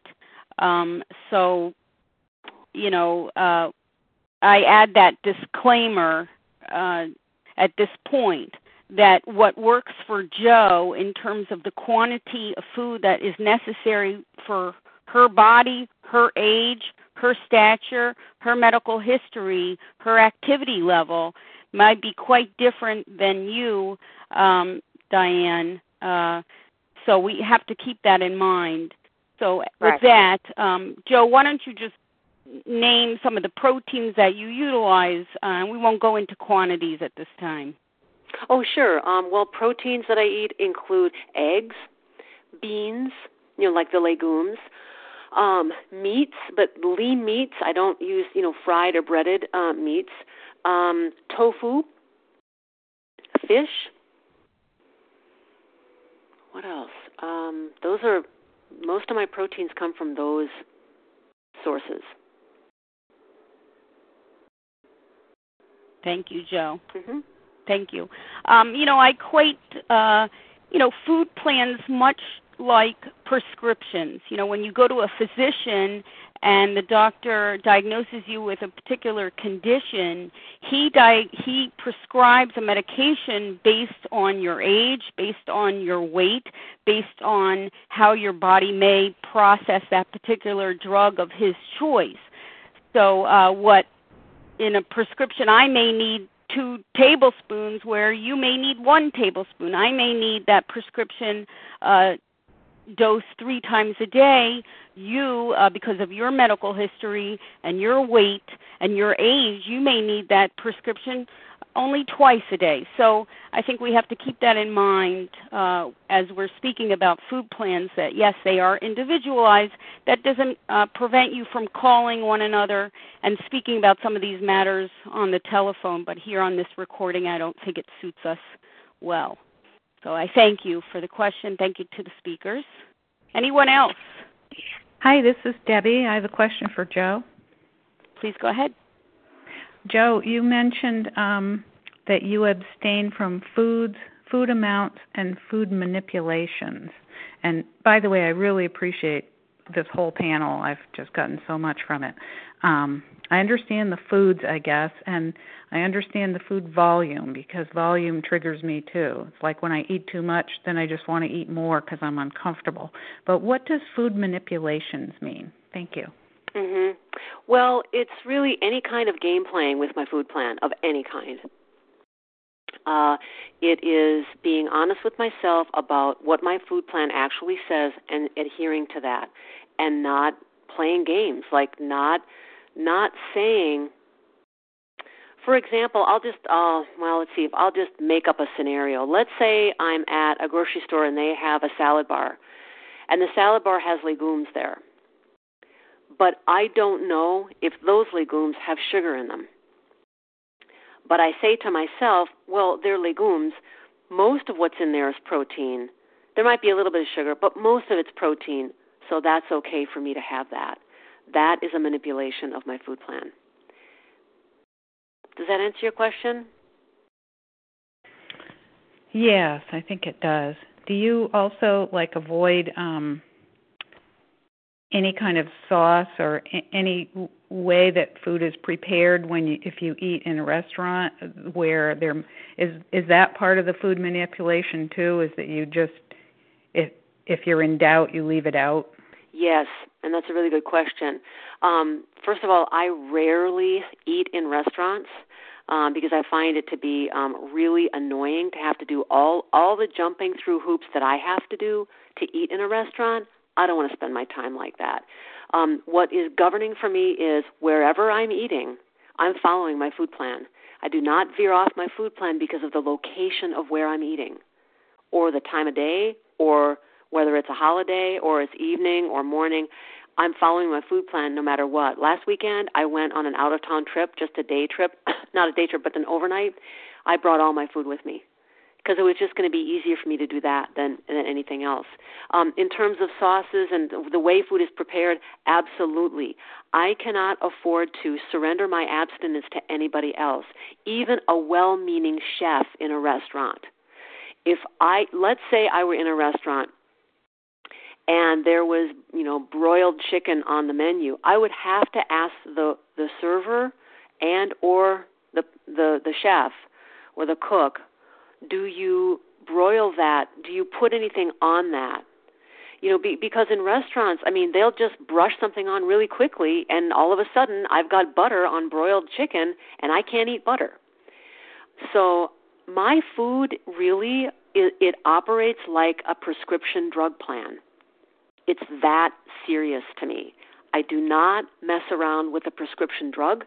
Therefore, I do not mess around with my prescribed food plan. It's it's that my my condition is so severe that I can't afford to to manipulate, mess around with the dose or the timing or or anything. Does that answer your question? Yes, thank you so much. Thank you, Joe. And thank you for the question. Anyone else this morning with questions to either Kim, Rick, or Joe?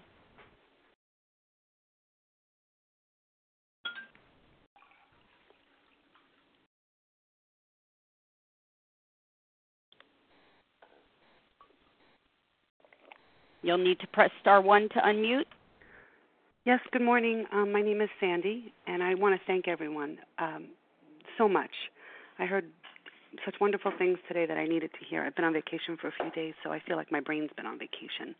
But I just want to thank you all. And I wanted to ask would it be appropriate to ask for the phone numbers of the speakers? We're going to get those phone numbers after the recording has stopped. Oh, I thought the recording stopped. I'm sorry. Mhm. Okay. And Leah, thank you too for all of your wonderful, wonderful, wonderful help. Our Thank pleasure. you. Thank you. Anyone else this morning with a question? Hi, this is Maggie and compulsive overeater, and I don't know how to really um, articulate this question. if you can improve on it, I that would be fine. But I'm thinking of the balance between preoccupation with food, obsession, and and coming to some conclusions about what we can have as compulsive overeaters. If you could just address that or your experience with it, I think that would be helpful. And you, all of you, have been extremely helpful to me already. Thank you, and I pass. Thank you, Maggie. I believe the question is deciphering, you know, preoccupation versus triggers, physical triggers. Any of the speakers like to take a, a stab at that? Hi, this is Kim. Go ahead, Kim. Um, I, I had sort of talked about that fact that I was so drunk on the food, I really didn't understand what a trigger was or what a trigger wasn't. I, I just was so confused and so overwhelmed with that that I just had to trust somebody and they said this is the common ingredients that they find with people who have a problem. And I was going to surrender to that. And I do the same thing with my sponsees. I, you know, we look at common ingredients. Um, one of the things I do with my sponsees is I have them look almost like a traffic light. I have them say, okay, what are the foods that are red light that you absolutely positively know that you cannot eat? Then there's a yellow light. What do you are not sure about? It seems like you overeat them sometimes, but you're not really sure. And then what are those green light items? Those items that you know you do not have a problem with. And then I go through and we kind of look for what are those common ingredients in those foods. And what I was willing to do is just to say, okay, if you're telling me that I, like, for example, like, like I have a hamburger almost every night. If someone said to me, Kim, I just don't want you to eat hamburger anymore, it'd be kind of annoying because I have to think of other proteins to eat. But it wouldn't be the death that I felt when someone told me not to eat flour. So I think sometimes we just have to be willing to try something for a certain amount of times. And I will talk to sponsees, and if they're not sure about something, I will say, well, let's not eat that. And when we get to step through step nine, if you still feel like it may not be a problem for you, then let's look at that and maybe we'll try at that food three times in a week and we'll check to see does that obsession come back. You know, and I would say eight out of ten times my sons never even asked me if they can try that food again because they're feeling so good. Why even mess with it? And if they do want to try it, oftentimes they will um, try it once and go, "Oh no way, I'm not trying that again. That wasn't worth it." And that's what happened to me with wheat. You know, I was having difficulty. I didn't have a lot of cereals. I going through the steps. I said to my sponsor, "I don't think wheat's a problem. I want to try to get some different cereals in." And we tried shredded wheat three times a week and she said to me, What would you say if I told you not to eat shredded wheat again? And I said, Well, it would be annoying to have to eat puff rice so many times. That was basically all it was. She was, Okay, then shredded wheat isn't an issue. I hardly ever have shredded wheat because it really isn't an issue. Um, but I needed to get through the clarity of the steps in order to be able to look at that point of view. So to me, I think it's just a willingness to say if this is the common ingredients. I mean, one of the shows talked about. I, I don't have an issue with fat or sugar. I mean, fat or salt. I see that as a very common thing when I'm sponsoring now. And if I see people gravitating towards that, we just talk about the fact: Are you willing to do that so you get through the steps? And once again, the steps.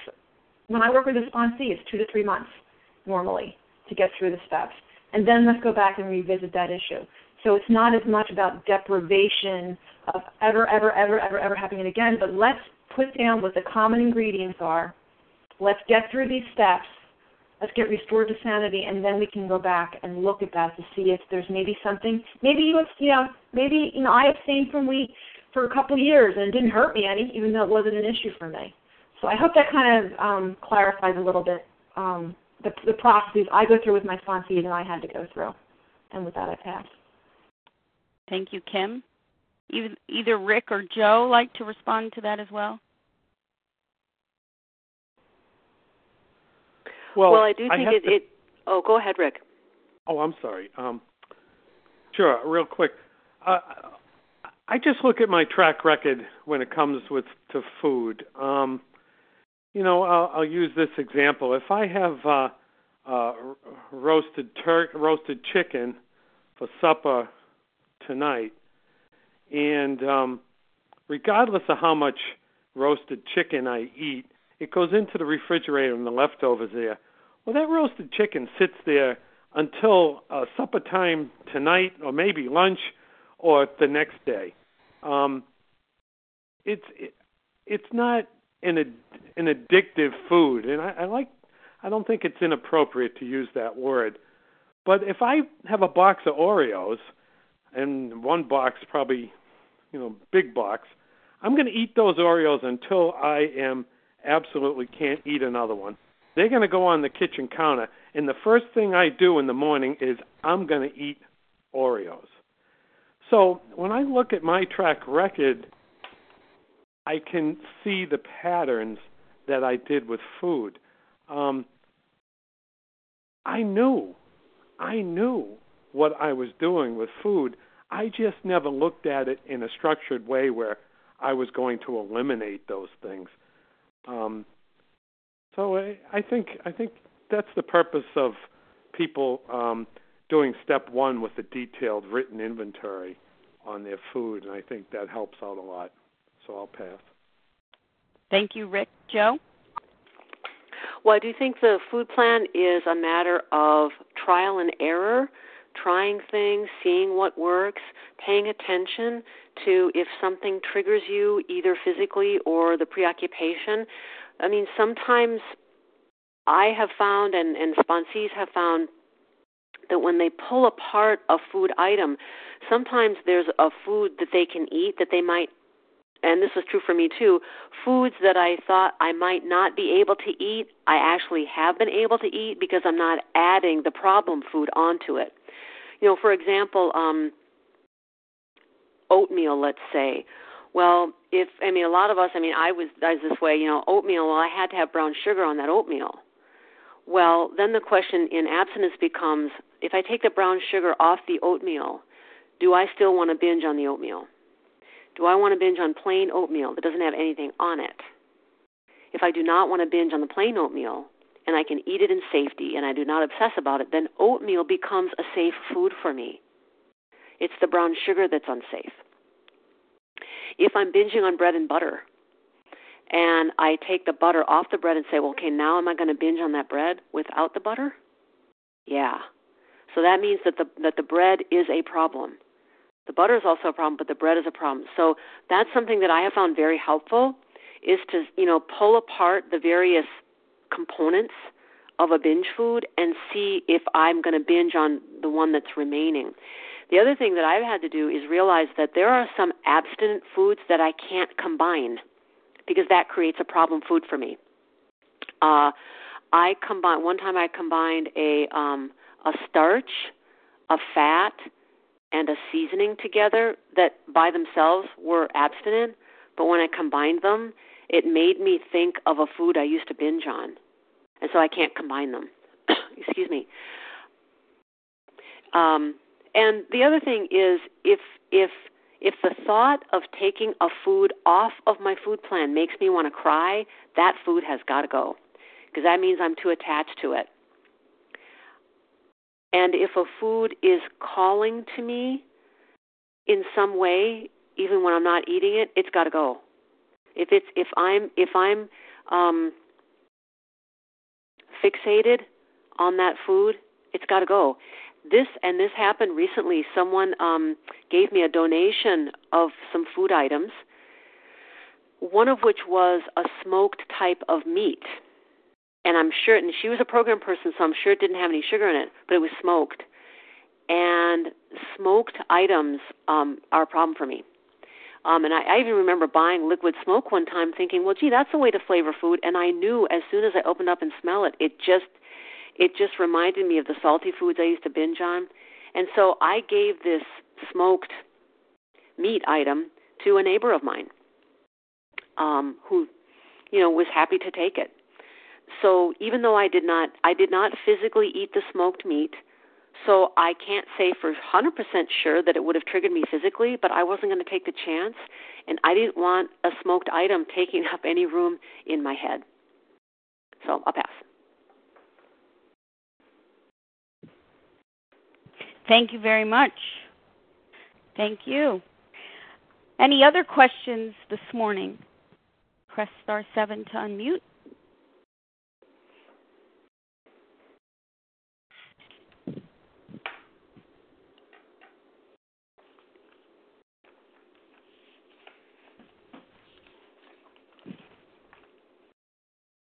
Going once,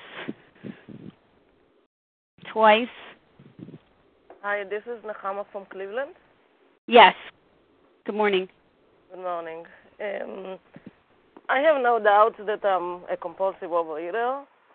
A problem that I have is that it did happen in my life when I did eat something that was usually a problem, and at that certain time, it didn't cause me a problem, and that gets me very confused. Like for example, I would be in a certain event, and there was dessert, dessert, uh, something served, like, and I I would eat it, and I wouldn't overeat after that, and I would feel like, so I don't know what's happening. I mean, like, I know I'm a compulsive overeater. I I know I have a problem with that product. Product. Why do I have certain times in my life? Then it doesn't affect me the same way. It's very confusing to me. So, I would like if you know I can get comments about it. Thank you.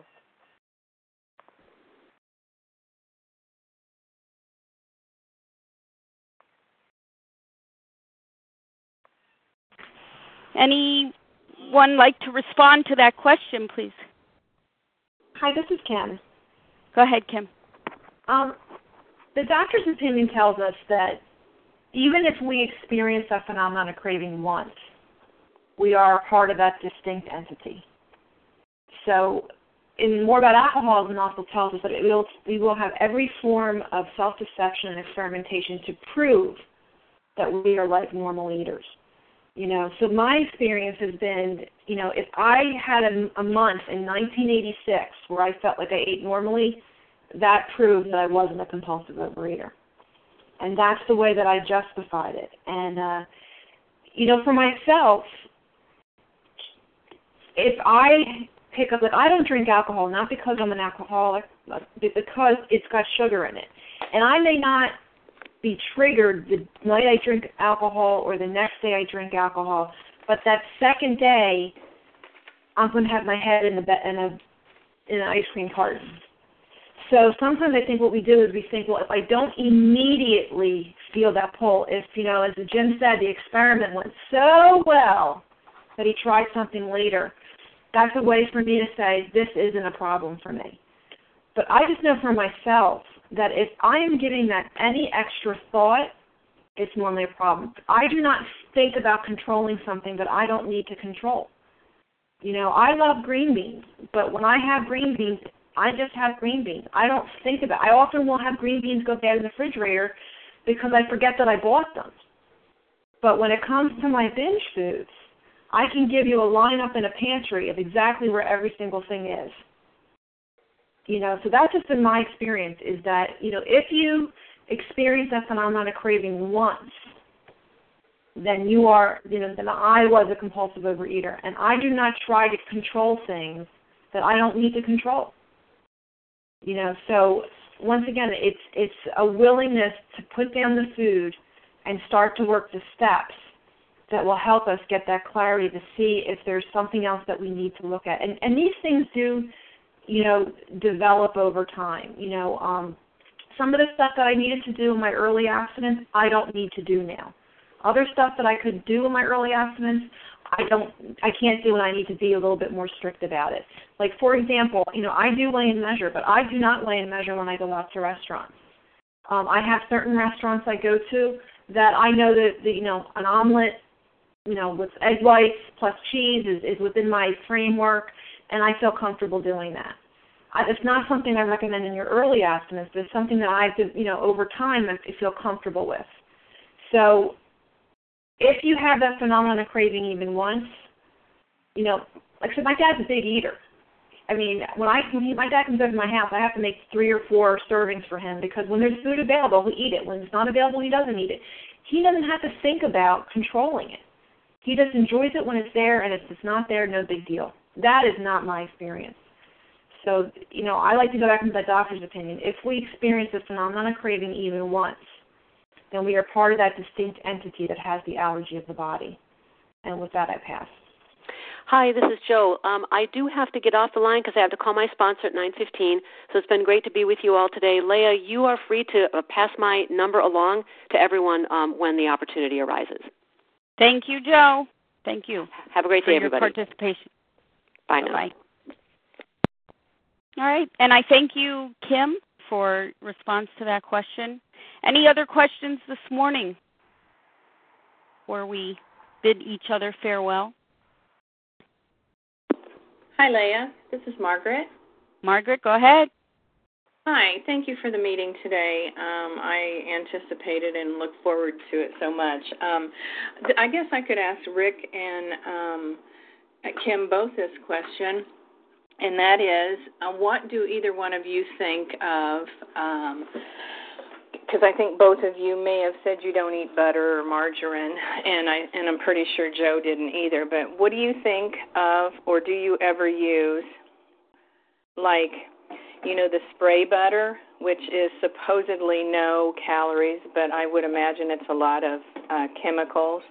And another thing in particular is agave nectar, which is like it's like syrup, but it's supposedly healthier for you. So those two items specifically. Thank you.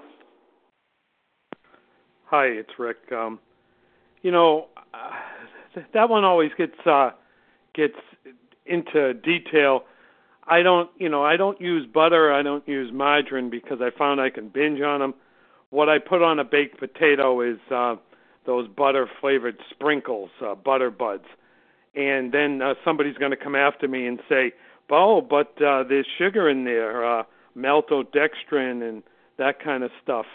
And uh, th- there may very well be, but what I found is I eliminated the butter. I wasn't binging on the butter.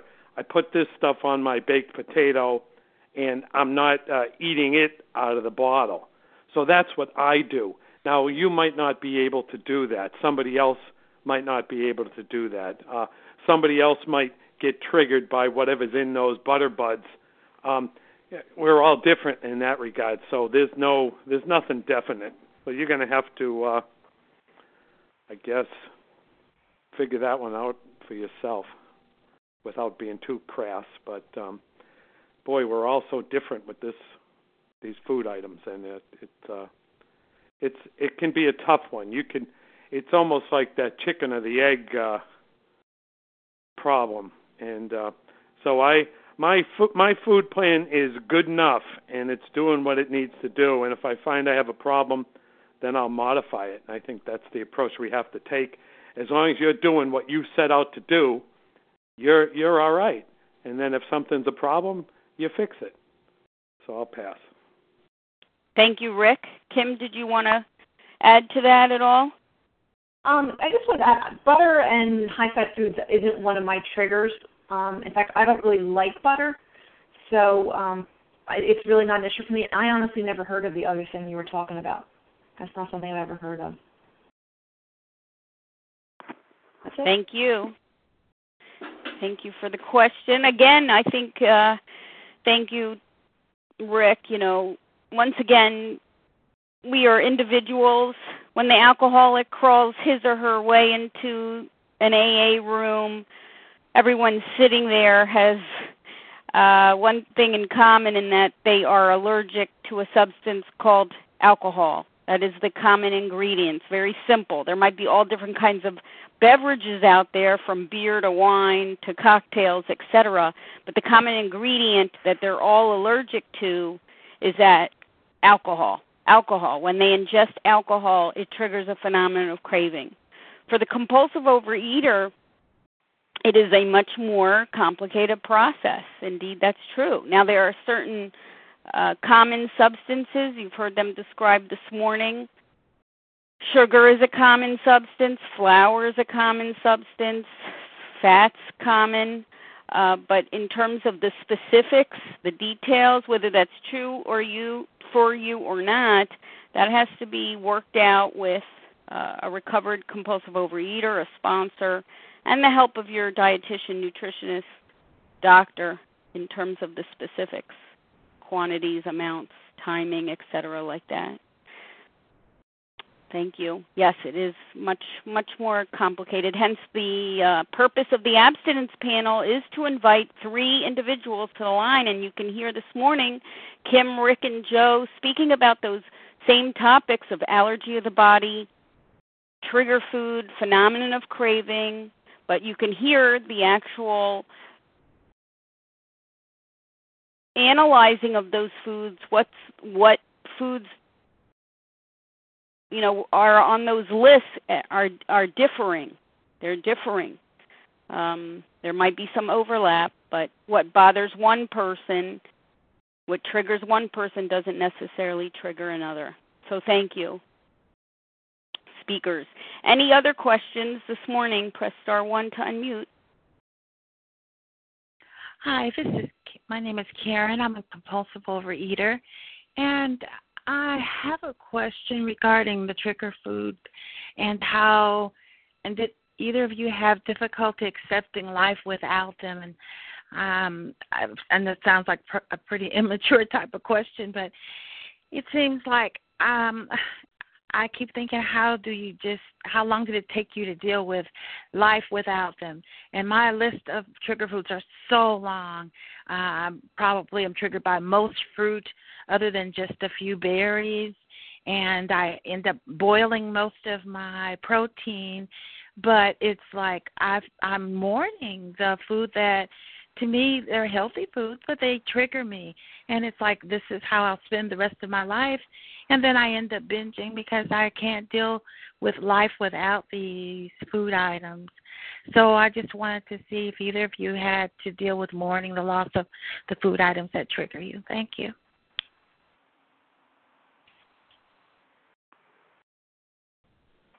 Hi, this is Kim. I'll start out. Um, I just want to say first, I really enjoy my food. You know, abstinence is not about making your food so bland and distasteful that you hope to God you're not going to binge. You know, it's about eliminating those foods that have that allergy, that have that phenomenon of craving. And what I found for myself was I was so focused on those foods I was allergic to, I didn't realize other food existed. So it was frightening and scary, and it was. It was like a death. It was like a death, and I saw it as this huge thing that I will never get to enjoy food again. I will never be able to go to an Italian restaurant. I will never be able to go to Aunt Sally's Thanksgiving. I will never be able to participate in Halloween. You know, but what I found was when I put that food down, in conjunction with working the steps, that I was able to um, put food in its proper perspective. You know, food is not the most interesting thing in my life today food is something that I do to give my my body the nutrition it needs so that I can go out into the world and enjoy the many blessings that God God gives me. You know, um and I enjoy my food. It's nutritious. Um and yes, it was it was frightening, it was scary. Like I said, when I used to think I would never go into an Italian restaurant because I couldn't eat flour and now I look forward to Italian restaurants because I can have, you know, shrimp or whatever I need over sauteed spinach. I could have it over broccoli rabe, so I can still enjoy it. It's just that I was so focused on the fact I couldn't have pasta that it seemed like my life was over.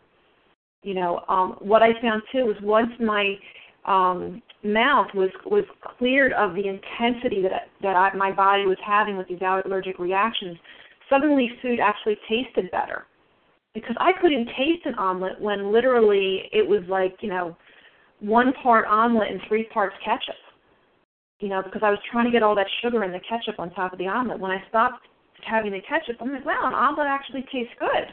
I like what's in the omelet because I was just using that omelet as a vehicle to get that sugar on top of it. So yes, it was difficult, but I'll tell you, it's it's it's and once again, you know, and this isn't just my opinion, but in a way, I think one of the things we do is we make the steps so much longer and more complicated I mean, I hear you have to be abstinent for a year before you do your fourth step. I know people that are two years into doing a fourth step and they haven't completed it. If we are willing to put that food down and then we go through this process, um, then we're going to get to the point that we're going to feel sanity and we're not going to be having what you're talking about, that grieving, that that angst, that that terror of not ever having those foods again. You know, um, because we're going to be restored to sanity and we can get back to having it. Not to say that, and once again, we are never cured, that allergy will never be gone.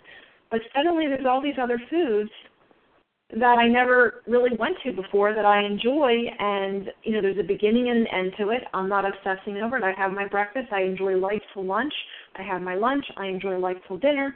I have my dinner. I enjoy life till I go to bed you know, and the food plan might change. I've had snacks at different times according to what my nutritionist says, but I live life between those meals. So absolutely, to me, it was like a death but at the same time with the steps it is a rebirth into a life where food is in its proper place where I can enjoy it. But the focus, you know, I'll, I'll give you two examples: Halloween and um, Super Bowl Sunday. Halloween was so painful for me because, you know, how could I deprive the children of the candy? How could I deprive them? But the fact was, the candy was never left for them because I would eat all the candy before the kids came. And if the kids come, I would freak out because I want to keep the candy to myself. Once I got, you know, the food down and I went through the steps, I was like, these kids are cute. Look at the parents and how they made this outfit. Isn't it fun to ask them what their outfit is? You know, suddenly I enjoyed Halloween in, in a way I didn't even know I could. Now the Super Bowl Sunday, which was my favorite binge foods, you know, I was I didn't go to Super Bowl Sunday for a couple of years, and I went to Super Bowl Sunday, and I thought, heck, I don't like football. And I never went to Super Bowl Sunday again because I recognized the only reason I went to Super Bowl Sunday was because of my binge foods. I don't like football. I want to talk to people. Everyone wants to watch the game. So I don't go to Super Bowl Sunday anymore. When we're restored to sanity, we can go back into those situations that used to torture us, and we can experience them in a different way, like I did Halloween, or we may choose not to participate in it, like I did with Super Bowl Sunday. So I hope that kind of um, helps out a little bit. With that, I pass. Thank you, Kim. Certainly made me chuckle. you don't like football. uh, thank you, thank you. Rick, did you want to talk about grieving the food? Any mourning that you went through? Um, I guess what she's talking about is the uh, mental obsession, and all I can say is that it, it gets less. Um, I, I don't know if I grieved or, but it, it it gets less and less and less, and uh, over time, and maybe I answer answer my own question. Uh, as Kim said, maybe that's the reason why we have to work these steps so we we uh, we gain that power and something becomes more important than those binge foods. So at least that's uh, that's the explanation I I like to put on it. Otherwise, uh, I'd probably be hanging on that uh, cra- craving or wanting for a cupcake for a long time. So I, you know, uh, we we do it for a day at a time, but I hate to tell you, it's for the rest of your life. So we gotta we gotta give it up. I'll pass. Thank you. Yes, important comments there. You know, sometimes we have uh, selective memories. We we experience memories of the quote unquote good old days and all the foods we used to quote unquote enjoy. I think it's important to remember that a lot of those memories um you know are really euphoric recall. I think it's very important to remember the tears and the despair and the misery uh that those foods uh, and those behaviors and compulsive overeating brought into our life.